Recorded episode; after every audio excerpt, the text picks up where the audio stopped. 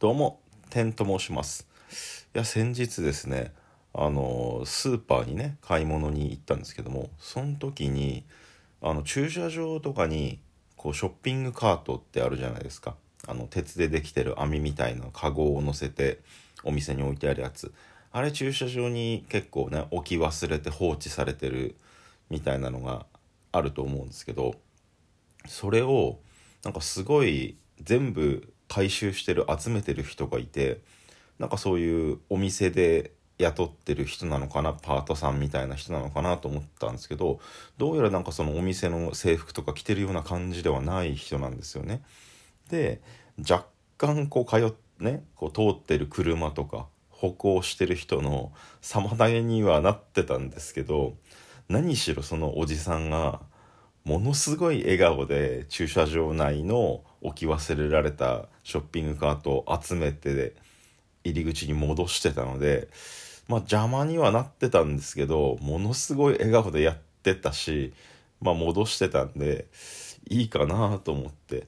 まあ世の中にはいろんな人がいるなっていうふうに思いました。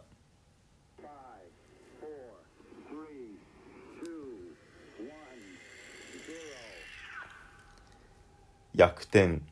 こんにちは。天と申します。この番組は天の弱なオタク私天が約10ミニッツ10分間で様々なことを話していく番組となっております、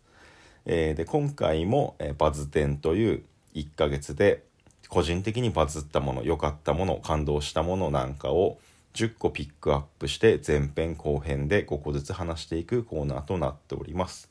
それでは今日もよろしくお願いします。えー、1つ目がですねひふみ遺跡という話題なんですが先日あの僕のね応援してる成瀬恵美さんが、えー、所属してるディアステージというね、えー、事務所がやってるお店でイベントをやりましてで 10, あ10月じゃないか。9月？8月？8月か。8月1日になったら何か発表があるよっていう発表をしたすごい回りくどいですけどしたっていう話をしたんですね。でそれが8月になりまして、えー、発表されたのが事務所を移籍しますっていう話で、えー、今までいたディアステージっていうところを退所して株式会社ひふみっていうね、えー、事務所の方に移籍されたということでで結構ねそのひふみっていう会社がです事務所がですねえー、アーティストとか作曲家さんとか、まあ、声優さんとかもいるんですけど、まあ、歌手の方とかもいるんですけどなんかそういう基本的にはねアーティスト作曲家とかプロデューサーとか映像作家の人とかやりなんかねこうクリエイティブなアーティスティックな方がたくさんいる事務所っていう印象なので、うん、なんか僕的にはうんこう進みたい方向によりフォーカスして活動できていけるんじゃないかなというふうに思っているので、うん、なんか嬉しい。今年一番ぐらいに嬉しい出来事だったと思います。これからも期待してますね。で、えー、2つ目ですが、えー、夏の胸ポケットシャツっていうね。これ本当に個人的なこだわりというか好みなんですけどあの皆さんねスマートフォン持ってると思うんですけどどうやって持ち歩ってますかっていう話で僕はあの手に持ったりとかポケットに、ね、ズボンのポケットとかに入れるっていうのがどうしても苦手で手はやっぱ両手開けてたいんですよ。で、えー、っとズボンのポケットとかに入れるのもこう座ってこうポケットがギュッてなるのがあんま好きじゃないのでできればこうシャツのねボタンのシャツの胸元についてるポケットにスマートフォンをスッてこう入れるのが一番こう使い勝手が良くてなんか夏は解禁シャツあの開いた襟って書いて解禁シャツとかアロハシャツとか、うん、とかのあの服装がどうしてもここ数年は多くなってるんですけどなんかねその手ぶらがいいっていうところで最近はこう紐でね首からぶら下げるタイプのものとかも街中でめちゃくちゃ見かけるので流行ってると思うんですよ。ただねあのどうしてもその座った時とか家帰った時に紐が邪魔になるなと思って、うん、なんかそのね本当に個人的なこだわりというかあれなんですけど胸ポケットにまんま突っ込んで使う時だけ取り出すっていうのが一番こう邪魔にならなくて使いやすくていいかなっていうところで。でここであとね一つこう個人的な経験則としてなんかこう僕田舎に住んでるのでなんかちょっとしたねこう段差とか植え込みとかね花壇とかそういうのが多いんですよ。そういうのをこうショートカットするために飛び越えたりすることなんかもあるんですけど一回ねその植え込みみたいなのをジャンプして飛び越えようとした時にその胸ポケットからシャーンってこう自分と自分がジャンプした時ね一緒に胸ポケットから iPhone もジャンプしてそのまま地面に落ちて画面がねバッキバキになったことがあったんでそこだけ注意すればあの胸ポケットが一番使い勝手がいいっていう風なね、えー、ここ数年でそういうね、えー、結果にたどり着いてだからこれからもよっぽどいいね、えー、ものが出てこなければ夏はこのスタイルになっていくんじゃないかなと思っております。で、えー、3つ目ですが、メイドインアビスですね。これアニメなんですけど、あの、もともとね、えー、ウェブのコミックガンマっていう、あの、アプリでね、え漫画を読めるっていうところで連載されてるやつなんですけどつくし明人先生のあのファンタジー漫画で、うん、なんかあの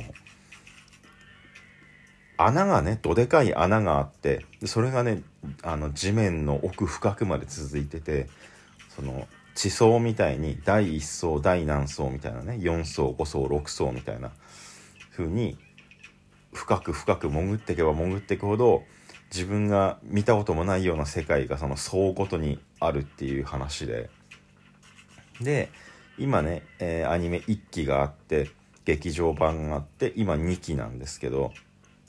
うん、でその、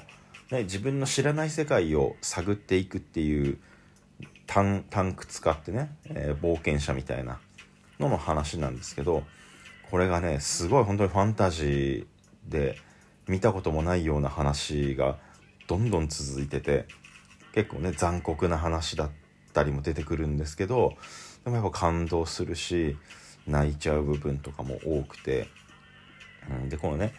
下にどんどん潜ってくのがタンクツカなんですけど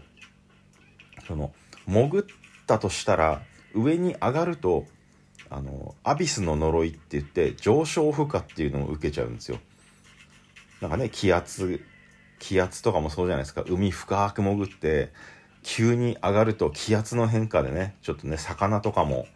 あの内臓飛び出ちゃうとかああいうのに似てると思うんですけどその、ね、急な上昇をすると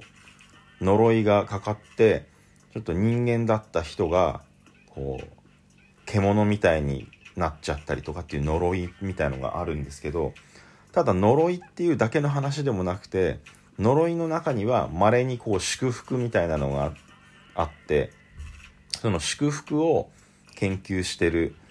まあ敵じゃないんですけどそういうなんか悪い悪いやつみたいな人とかもいてそこでちょっと残酷な話とかが出てきたりするんですけど今ね深海6層っていうとこ慣れ果て村っていうのを話をやっていてめちゃくちゃ2期も面白かったですねメイドインアビス。ぜひ気になる方はあのあのデザインとかがねキャラクターがめちゃくちゃ可愛いのでその可愛さとこう残酷さみたいなものとかがすごい落差があるんですけどやっぱり見てて面白いのでうん。で奥がめちゃくちゃ深い設定とかも細かくてっていう作品なのでえー、アニメで漫画もあるので気になる方は、えー、見ていただきたいなと思います。で、えー 4, えー4つ目ですね、えーワクチン4回目の注射をしました。えーね、なんか3回目からはね、えー自由に自分で予約して打ってくださいみたいな個人の裁量に任せるみたいな感じにはなってるんですけど僕はあの職域接種みたいな感じで自分で予約っていうよりかはあの特にねアレルギーとかそういうのがなければ職場で予約もしてくれてねまとめてで、えー職場からすごく近い場所に会場があってそこで、まあ、みんなまとめて決まった日にこう並んで次々とあの注射するみたいな感じで、4回目のワクチンを打ちました。でまあ3回目と、まあ、一緒だったんですけど翌日にね、えーちょっと熱が出て37度半ばぐらいの熱が出てでまあ解熱剤飲んで半日ぐらい寝てたら、えー夕方ぐらいにはもう元に戻ったというか体調が。で翌日から普通に生活はできたのでまあまああの注射打った次の日は休みにしてくれてたのでうん。まあ打って効果があったのかどうかっていうのはね今まで4回打ってきて分かんないですけど、まあ、打ってるっていうことでその多少ね、えープラシーボ効果というか精神的なところは多少はねあのわずかなこう心の余裕みたいなものもあるので、うん、まあね陰謀論とかもありますけど、ね、僕は全然打っていいもんだと思ってるので、うん、まあただ自由ですよね。打つ打たないは。まあとりあえず僕は4回目打ちましたという話でございました。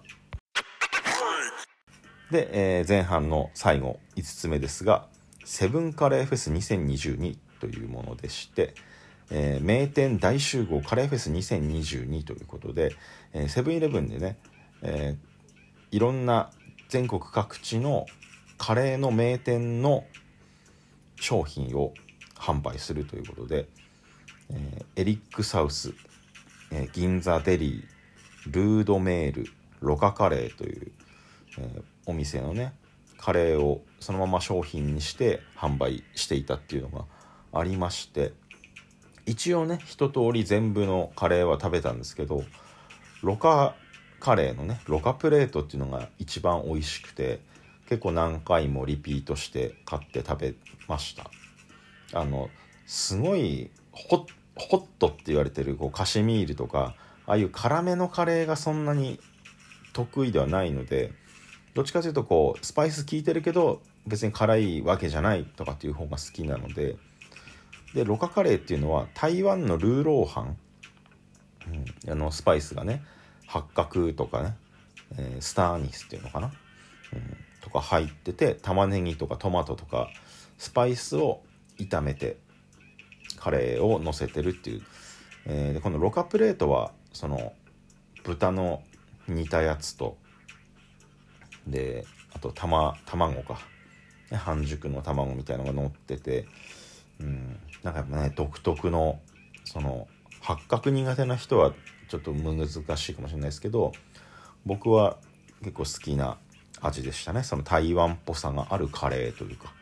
ロカカレーね昔から好きだったので、うん、でねこれ8月中に終わっちゃったので、ね、また復活何年か後には何年かで、まあ、来年またカレーフェスとかそのやってほしいなというふうに、えー思っています。すごくカレーフェス美味しくて、えー個人的にはめっちゃハマってました。というわけで、えー以上が、えーバズ点個人的にバズったもの良かったもの8月前半でございました、えーこの番組ではですね、えーお便りを募集しております、えーこのね以上の話を聞いて、えーなんかコメントとか意見があれば、えー概要欄に Google フォームで、えー誰でもメッセージが送れるようになっておりますので、お便りをくれると嬉しいです。え、またこの番組は Twitter アカウントがありますので、えー、逆転ってツイッターで逆転と検索してくれると、えー、出てくると思いますのでフォローとかねリプライとか何でもいいんですけども、えー、そういうのもしてくれると嬉しいです、え、それでは、えバズ展8月後半に続きます。